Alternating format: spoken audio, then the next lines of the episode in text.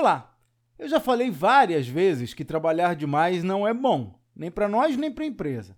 Sobrecarga de trabalho gera esgotamento, que gera redução de produtividade. Simples assim.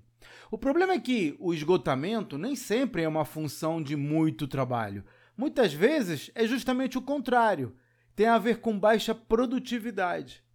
Felizmente, existem formas de melhorar o desempenho e ter melhores resultados sem que seja necessário trabalhar mais horas, e isso tem a ver com planejamento inteligente.